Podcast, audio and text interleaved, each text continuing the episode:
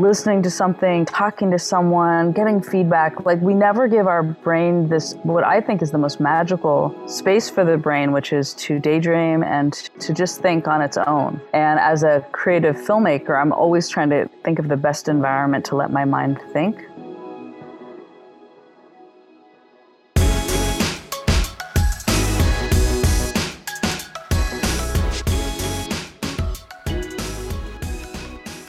What's up, everybody? Welcome to the Artists of Data Science podcast, the only self development podcast for data scientists. You're going to learn from and be inspired by the people ideas, and conversations that'll encourage creativity and innovation in yourself so that you can do the same for others. I also host open office hours. You can register to attend by going to bit.ly.com forward slash ADSOH. I look forward to seeing you all there. Let's ride this beat out into another awesome episode. And don't forget to subscribe to the show and leave a five star review.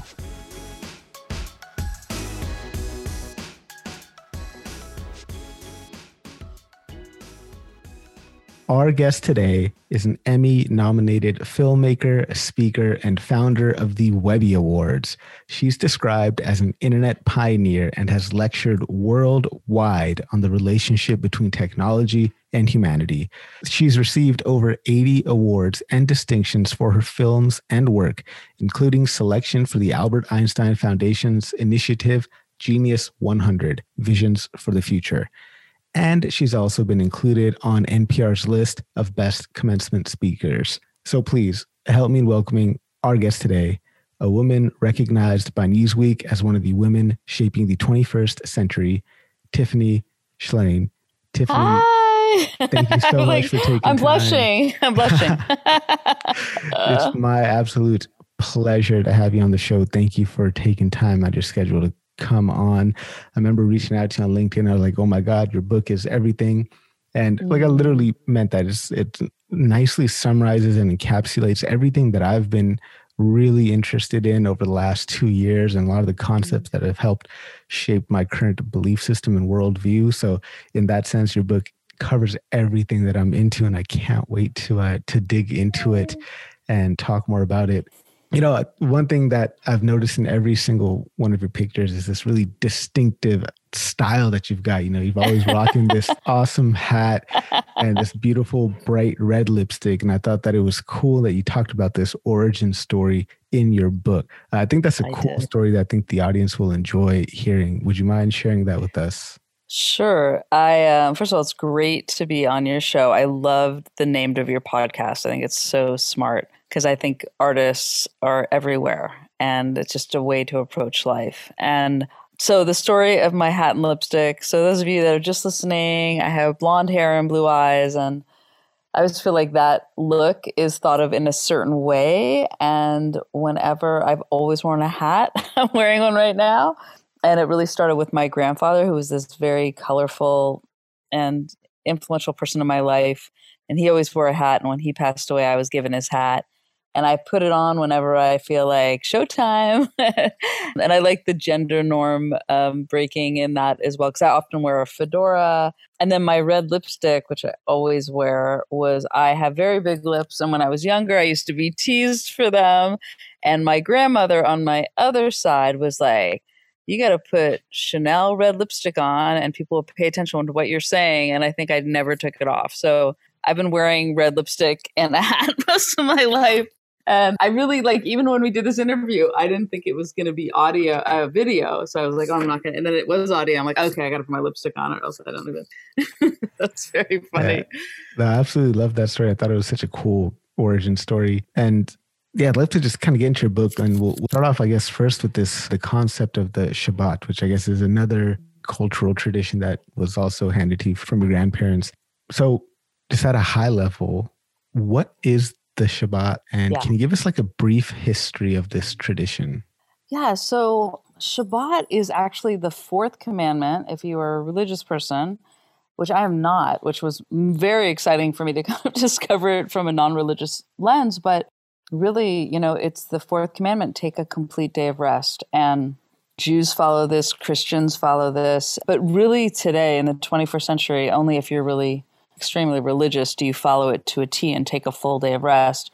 And I'm a cultural Jew, which, you know, what Shabbat has turned into, at least in America for most of the Jews I know, is a nice Friday night dinner occasionally. And you light candles and you say a blessing. But it's really been reduced to that. And I say reduced, it's an incredible, beautiful meal. But the rest part, I think, went away. And I think in modern society, rest has really gone away in a bigger level. So for my family, 11 years ago, we just had our 11 year anniversary, we turn off all screens from Friday night to Saturday night for what we call our tech Shabbat. And it means no screens for a day. And it's been so transformative. And I love technology. I, you know, founded the Webbies. My husband teaches robotics. We're very into it, but not all the time. And I felt like our world was just being overtaken with screens and distracted by screens. And I just never felt like there was a moment where the screens were not interrupting me really and interrupting whatever I was doing. And so it's been very transformative. And I, I have a, my husband and I have a, a almost 18 year old and almost 12 year old daughter. And it's just simply been the best parenting thing I've ever done. But really, just personally, it's just been the benefits just continue to multiply. Yeah, and I'm definitely really excited to get into the benefits of this, which you know your book goes into great detail. You guys got to pick it mm-hmm. up 24 6. It's a really good book. I can see here I've got my tags. And oh, I love seeing the tag, the book tags. It's interesting because I guess the ancients would have a lot to say about this effect of this taking a break and taking a day of rest and what this does to our creativity. So, what did the ancients have to say about yeah. this, this uh, effect well, of the Shabbat? It's really interesting because the deeper I went on reading about just the concept of rest and silence and presence is first of all, every wisdom practice from every culture has some wisdom teaching about the importance to still and quiet the noise. And because I mean, what I now understand, it's only when you quiet all the input that you really hear what you're thinking you really tap into some larger connection when you can quiet the noise. And right now, our lives are very noisy through the screens. And I mean, the texts and the bings and the bongs. But I think that the wisdom around the day of rest is that you need to separate work and rest. And the interesting thing about technology is that it blurred every boundary. You could work from the beach, you could work from your bedroom, you could work from anywhere, which of course you know, has had its benefits, but I think a lot of people are understanding, you know, it's not good to work from the beach. And maybe your bedroom, you should really be sleeping and not be checking your phone for work emails when you're just about to go to bed. And, and especially with the pandemic, it's just blurred every boundary that what I think is that some boundaries are good. And really, it, in some ways, the way that I'm living my life, the reason I called the book 24 6 is because for six days I'm on, I'm available, I'm, I love being connected to the world, I'm working, I'm this and that. And one day I'm not. And one day I, I have this beautiful boundary that says this is day is not about the whole world. It's not about everyone being able to get in touch with me. It's not about me being able to get access to everything. It's really about being present where I am. And it's it's really ultimately a time management strategy. It's kind of saying I'm going to put most of my joy into one day, my kind of rest joy and things that bring me pleasure onto this one day. And, and I save things for my tech Shabbat, which is what I call it. And I don't work that day. And not only that, but I think differently on that day. And ironically, I have my best creative ideas on my day off of technology, which, so in some ways it applies to work. But I feel like I feel so reset with one day off, recharge, reset, rejuvenated. I laugh more, I sleep better. And it just ripples out through the whole week.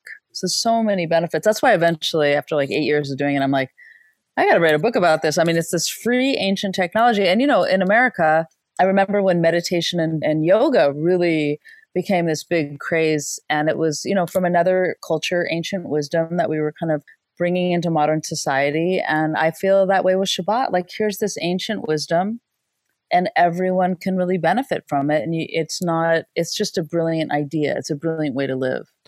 I absolutely love that. Taking ancient concept, bringing it into the modern day, and you go into great detail in your book about how you and your family celebrate the tech Shabbat, that one day off where everything's completely mm-hmm. screen free. And I'd absolutely mm-hmm. enjoyed that. And we'll definitely be using it as a framework for my family. You know, we've got a 10 month old son now. And oh, as he grows, oh, thank you. Yeah, he's he's got a personality for sure.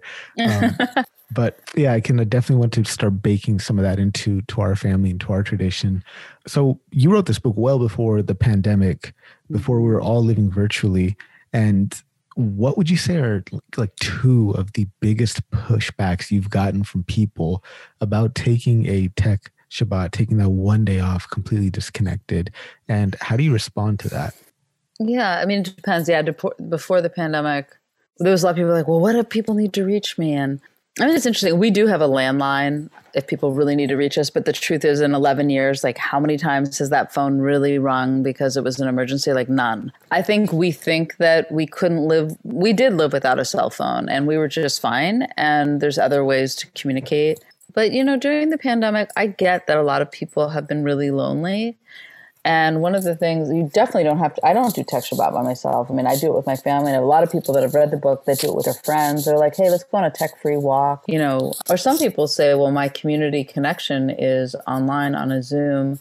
And I will still say, you know, do your family dinner with the people that don't live you, near you on Zoom as the last thing you do before you turn off the screens and the first thing you do when you go back online. But there's so much value in just being a little more inward and not using every second to entertain your brain or distract yourself or numb yourself or stress yourself out from the news that i think the problem is it's become such a habit to just flip our phone turn on a screen and just really let something else direct all of your thoughts and it's really good to be comfortable with being with yourself and knowing what it's like to just be present for what you're experiencing, not have FOMO, not wish you were with other people or other places, or, you know, really just kind of think about your own home, the things to be grateful for, the things to appreciate that are right in front of you, because all of these devices are designed to make you not want to take your face away from the screen and to want to click more and want the next email and want the next notification. I mean, it's thousands of data scientists actually who their job was like, how do we keep them on longer? And I think there's a lot of amazing data scientists that are not focused on that, but there are some very da- talented data scientists who were hired by the tech companies to figure that out. And they did. And how can you fight against that kind of design that is luring you in to keep you? So I think it takes great courage and to do this practice, but then it becomes like the best thing in your life and the best day of your life. And the thing I look the most forward to is my Saturdays. So I think it's really interesting on how it's a it's a positioning really of how do you want to spend your time and yes we're all connected in the world all the time but can you create space where you're not for one day and get into that again with your family i mean really you have a 10 month old child we started this when our second child was just born and it's like you said baked right into the day and it's family day and it's not a day about other people and other you know it's really a day for us to be with each other. Yeah and i, I love how you frame rest as a technology in the book. I really really enjoy that and one of the big reasons i absolutely wanted to get you on the podcast was just for that because there are a good chunk of my audience are the data scientists that are working on these algorithms to keep us hooked to these devices and these screens. And I think it's important for them to to hear the message in your book and and hear about some of the science behind why it's good for us to to disconnect. So I guess why is it that having this day of rest allows the human mind to do this big picture thinking that allows us to drive our culture and our civilization forward? Well, I think that when you're constantly being interrupted with the immediate requests of people and news and bosses and things, you're only able to think a certain distance. I often, my favorite kind of thinking, one of the reasons why I miss traveling is I love looking out airplanes and I love that look of just like the clouds and the distance.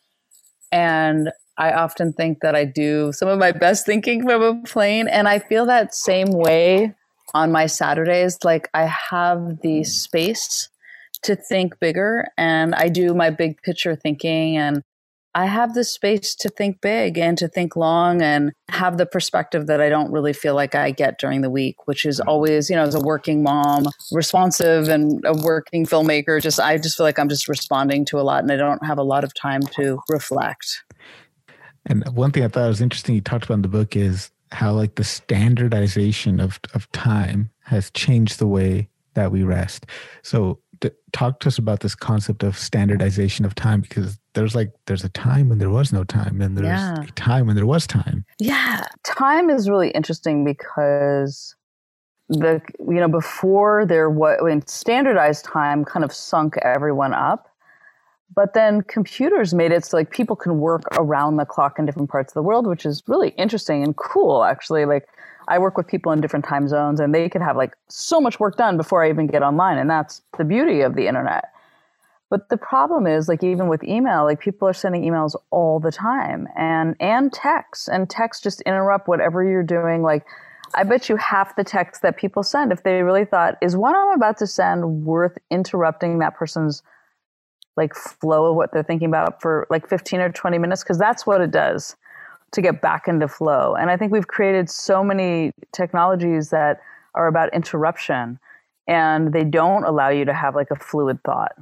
And if you think about like Einstein, they say that you know he came up with his theory of relativity when he was just taking a stroll down the Seine and he had time to daydream he had time to think and he wasn't like listening to a podcast. And like every second we're so optimized you know listening to something talking to someone getting feedback. Like we never give our brain this what i think is the most magical space for the brain which is to daydream and to just think on its own. And as a creative filmmaker, I'm always trying to think of the best environment to let my mind think. And certainly the technologies, I feel very inspired and creative online a lot of the time, but I really crave time to just think. Yeah, I'm guilty of that too, even when I go on my walks. Like, I, I walk. Listen to a podcast, right? Yeah, it's like podcast or audiobook, and at double speed at that because I gotta get through it. Right? okay, let me do something that's going to try to undo that because I used to get in the shower and turn on the news, NPR, like what's happening in the world. And now I'm like, okay, or doing the dishes. But I really try now and taking a walk.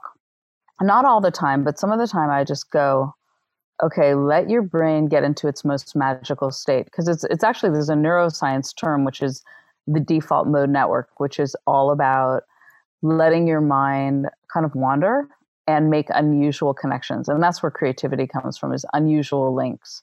So when you're taking a shower, doing the dishes, going for a walk, that's mostly when that kind of thinking happens because your mind is going back in time, forward in time, thinking of a conversation you had. It's just like it's playing, it's doing time travel, and it's making all these great new connections. But the problem is the way we're living now is yeah, we're on listening to an audiobook on double speed, we're listening to a podcast, we're taking calls, we're listening to news in the shower, we're multitasking every second. And so we're never letting our mind get into its magic state. So I think about that now. So I would say about half of the time I'm able to go, I'm just going to go for a walk. I'm not going to call anyone. I'm not going to listen to anything. And I'm going to let my mind play. And if we look at our mind, like we're the curators of our mind.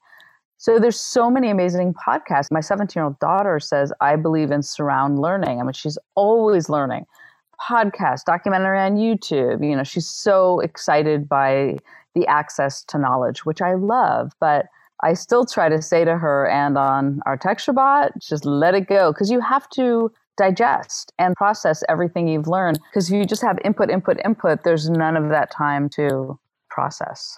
Yeah, it's something interesting about how when you just let your mind idle, you have these collisions of thoughts and you're able to come up That's with. That's right. That's right. So it's default mode network. How is con- being constantly connected to screens interfering with that process? Yeah, it doesn't let you get into that process. I mean, it really doesn't. I, I feel like I only really get into that process on my Saturdays or when I'm taking a walk or the shower. You, you have to make space. They actually say, now that I'm 50, when I'm thinking about all this, for your brain, it's actually good for new cells to generate in your brain to have like two hours of silence a day. I don't get that. But I do think about, you know, you are the curator and protector of your brain. And what are you letting in? Are you following people that inspire you? Are you listening to things that grow your brain, grow your empathy, grow your courage? Or is it making you feel bad afterwards or stressed afterwards? And life has enough stresses. Like what are you then bathing your brain in? And, you know, there's certainly so much great content out there. I mean, that's when I look at my daughter, I go, well, she's learning so much and her brain is like expanding, expanding. but I know for me, I value that that time that lets it process it all.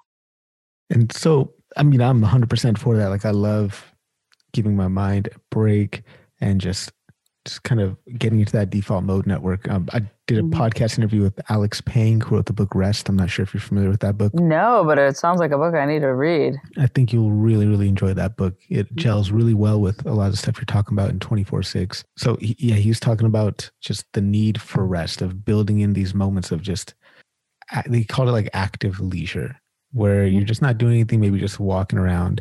And like I was going through some severe burnout issues like a month ago. Mm. And I just spent like one afternoon where I just didn't do anything, but I just cleaned the house.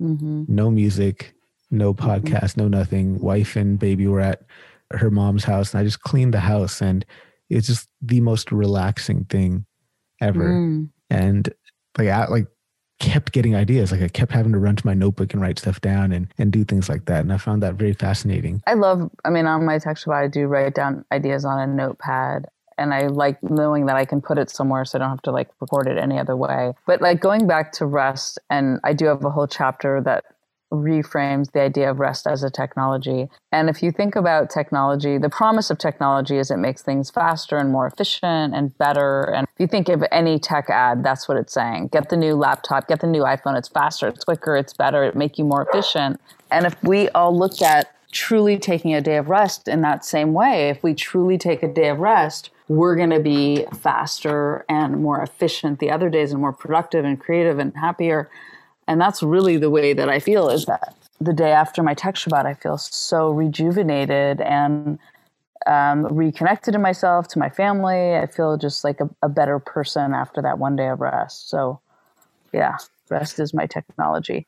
And speaking of notepads and, and journaling, you've got a pretty awesome journaling practice. Talk to us about that. Oh my gosh. I'm so glad you said that because I talk about all my journaling in my book, but I am just about to finish a proposal to do my own journal and my own discussion cards based on 24/6 because I use all these other ones that are kind of kind of what I want, but I figure I want to create exactly what I want. But I do do a journal every morning.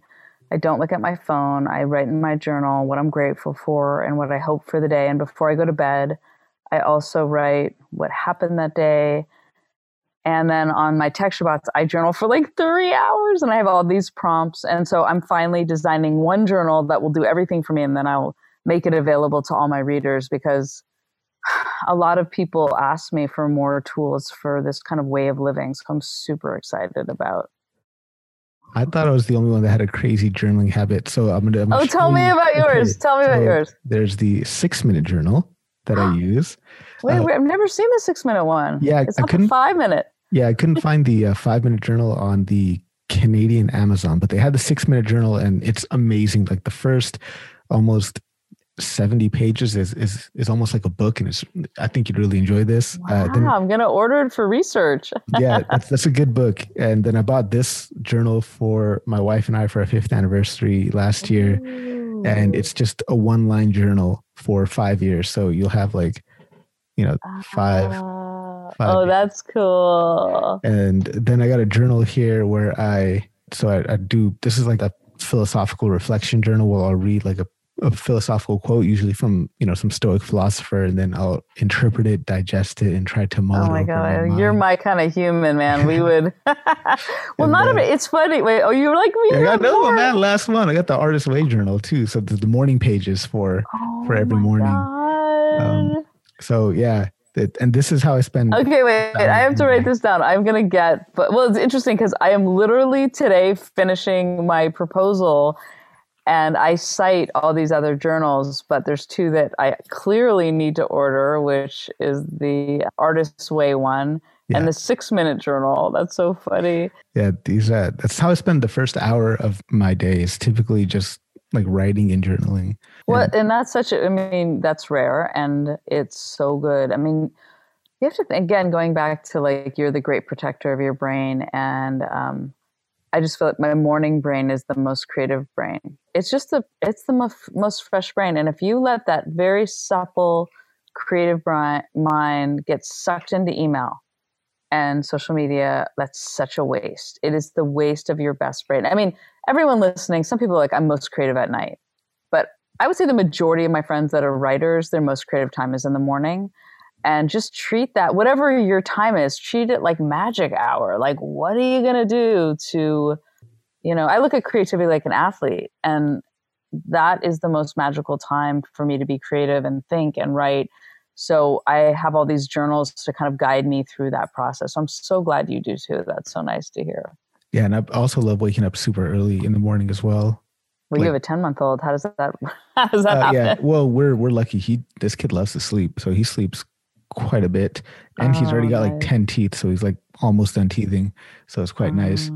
But Usually I'm up at four, four thirty, but recently over the last six weeks, it's been more like five thirty or six. I've been sleeping a little bit. Like I said, just going through some burnout issues and mm. stuff. Mm. But a lot of throughout history, I feel like it's been said that waking up early in the morning, there's just a lot of great stuff that happens, and I think it's has to do with you're still in that half awake, half sleep mode, and you're able to mm. tap into kind of that diffuse default mode network in, in the yeah. brain a little bit easier. There's, That's right on. There's the other network you talk about in your book as well, which is I guess kind of the opposite of default. Yeah, the, ta- the task positive network. Yeah. Yeah. Talk to us about that and, and well, that's a really interesting network too. You know that that's when you're focused on something and you're like, I am directing my brain to edit a movie or to code or make a table or cook this meal. You know, it's a focused task. So it's like the default mode network and then the task positive network. And I think you just need to understand the value. And, and then there's, you know, the you could be directed by something else like on the internet or by a show where it's really kind of directing the way you're thinking which listen in a book i mean i love to read and you could say that you're being directed by the writer to think of a story which is interesting.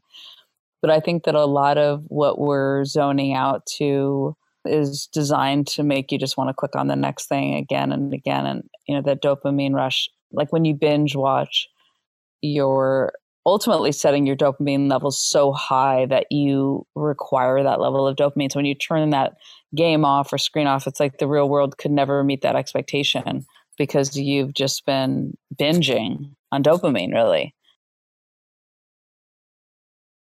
How about speaking of getting kind of manipulated by by things in some way, how are algorithms manipulating our animal instincts? Well, I think that the desire to want more. I mean, if you think of the prefrontal cortex in your brain is about planning and control and filtering what you say and thinking twice before you do something. But then a lot of the internet is designed for making you want to click on something, making you want to watch something, making you want to buy something, make, making you feel left out of something, making you compare yourself to something, making yourself, I mean, it's putting you in a perpetual state of wanting what you don't have. Whereas what I find, which is so dramatic every time I turn off the screens on Friday night, is I go from a state of wanting to just being a state of appreciation and being happy where I am and not wanting what I don't have. And so I think that desire to want is very you know that's very animal instinct like i want to eat i want this i want to have sex i want to like it's like animal desires right and the internet is playing with those desires and so it puts you in just you're just a perpetual animal online. And that when I turn off the screen, I'm like, oh, I got off that treadmill. Oh my goodness. I feel like I get my prefrontal cortex back and I kind of recalibrate. Oh, I didn't really want that. It was like driving me into a frenzy. yeah, it's really interesting how they can, like, they're designed to pull on those strings to keep us kind of engaged with that, with constantly being engaged with the software on this thing.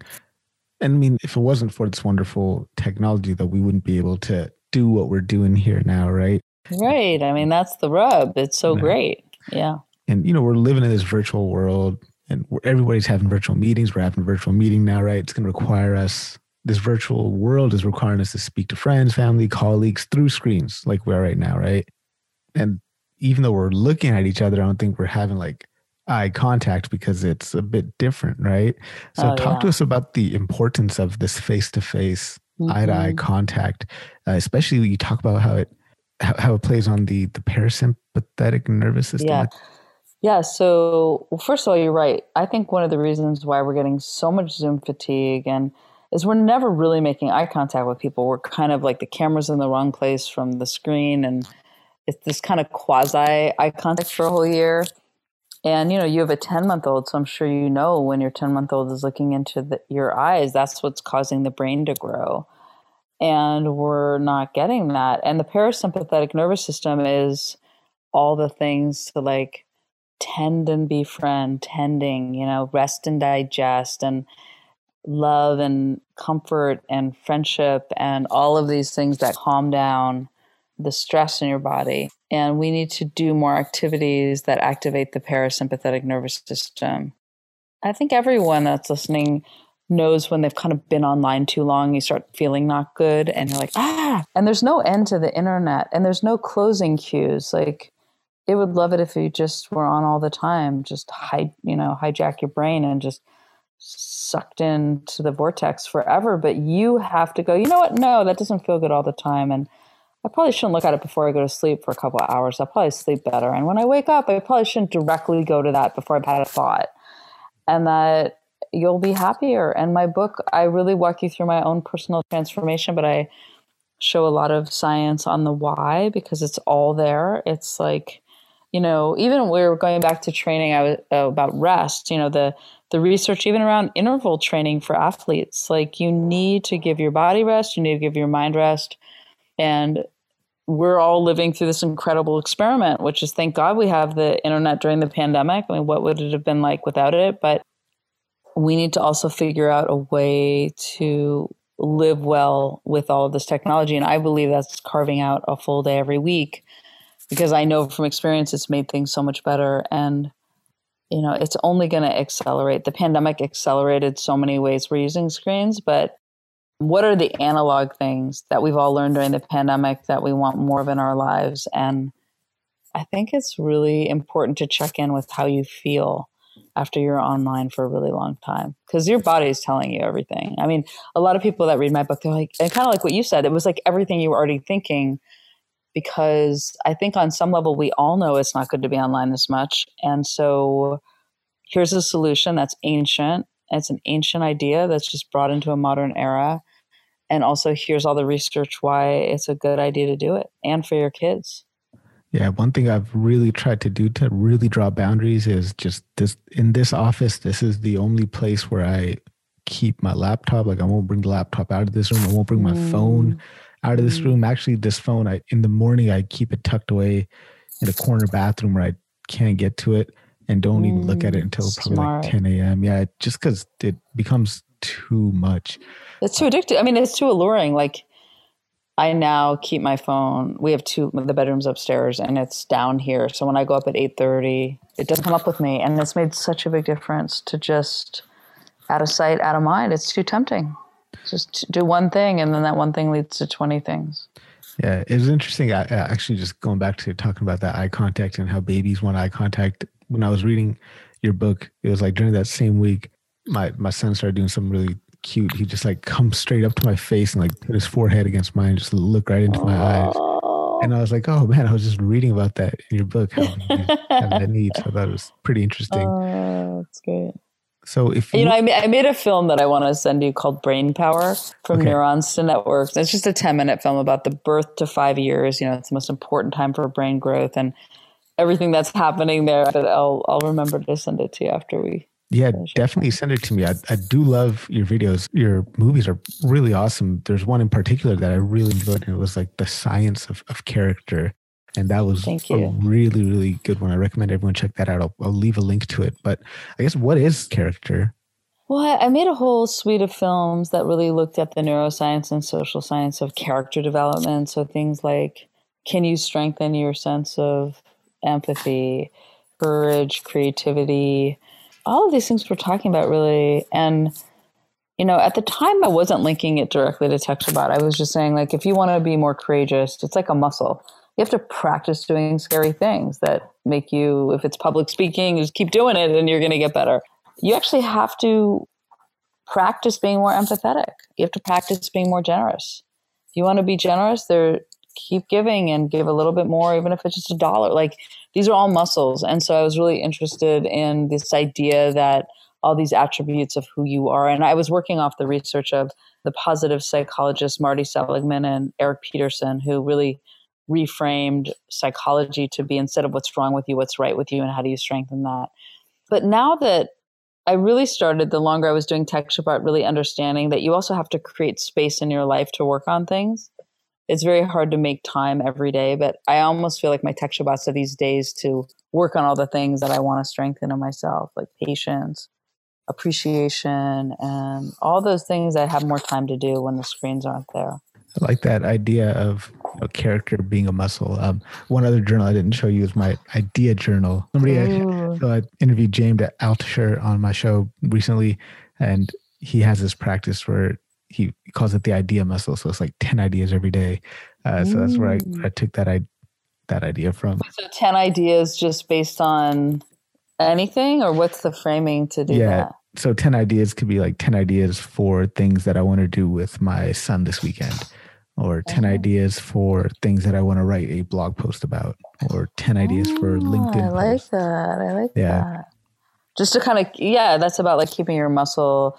I've heard of something at IDEO where they do this practice where it's a, a design class at Stanford. And they do things like they hold up a paperclip, say a hundred things you can do with this paperclip, and like, yeah, you know, they brainstorm with the students like, what are a hundred things you could do with this object? Or, and it is, it's about like exercising the muscle of creativity and curiosity and innovation and all of those things. So, curious about how does, or I guess how are rather algorithms impacting that development and refinement of these muscles in ourselves? like this character, for example? Well, I mean, I think the algorithms are designed to kind of prey on your weaknesses and not your character strength. So that's why it takes an awareness of what what strengths are getting stronger by being online. I mean, a lot of young people they're able to have a platform and voice their opinion and that strengthens their sense of doing that, which is really good, but there's I think people, you know, when you're on social media, like sometimes I really have speaking of curating your brain, like I'm very careful who I follow. Like I only follow people that I feel like are posting things that inspire me or make me feel challenge me or push me or like really and I, I went through this whole year where I on Facebook I unfollowed like so I'm still friends with them, but I only follow people that I think are posting valuable information. Because anyone you follow is shaping your brain, shaping your thoughts. So again, going back to the you're the curator of your brain, you have to be a good curator. Yeah, that's an interesting concept that didn't really occur to me until far too late in life. Like I'm turning 38 this year, and it wasn't until like three years ago that I realized that wait, I can actually choose what I consume. Yeah. Like I don't yeah. have to listen to the same playlist of 100 songs. Like I could yeah. put new things in. Um, yeah, and you have that and what an exciting role to be like the curator. I mean, you don't want to you don't want to fall into a bubble, right? So there's certain social media like Twitter for example where I kind of feel like I see everything and I do go to news, especially in our country. We had such a tumultuous four years, and it was very scary with the president we had. But I was definitely going to the websites that supported him. What's happening? What like it's not about being in a bubble, but it's again time management. Like, don't spend all of your time in a stressful ball of hell with pandemic news and election news, whatever. Like, know what's happening in the world. Don't let it rule your whole life. Look at the things that you have control to change and don't. Look at the things in your home that you should appreciate that you might not be if you're online all the time looking at other things.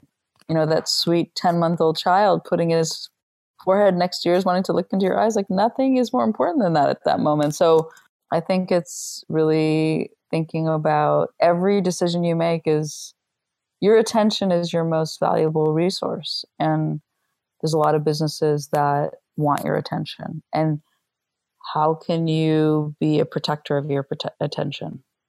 I think I really, really appreciate that. So we'll to wind it down here. I've got two more kind of formal questions and we'll do a real quick random round. So okay. you are a pioneer and innovator in the tech space. You created the Webby Awards, which I am completely copying and I'm doing yeah. So I'm doing the friend of friend of mine and I are doing the Data Community Content Creators Award. Oh, excellent. Uh, so I pretty much you know kind of ripped off your idea for the Webby. Thank you for that. But, it's fine. We did it from the Grammys, so it's yeah. like everybody's kind of building up other people. So, can you speak to your experience being a woman in tech? Like, what were some of the struggles or challenges that you faced, and how mm-hmm. can we make sure that this current generation of women in tech don't go through those same struggles?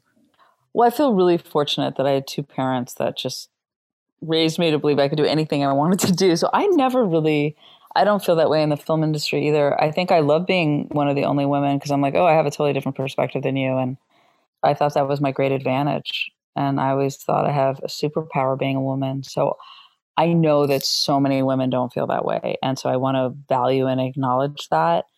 But I do feel like it was always an advantage.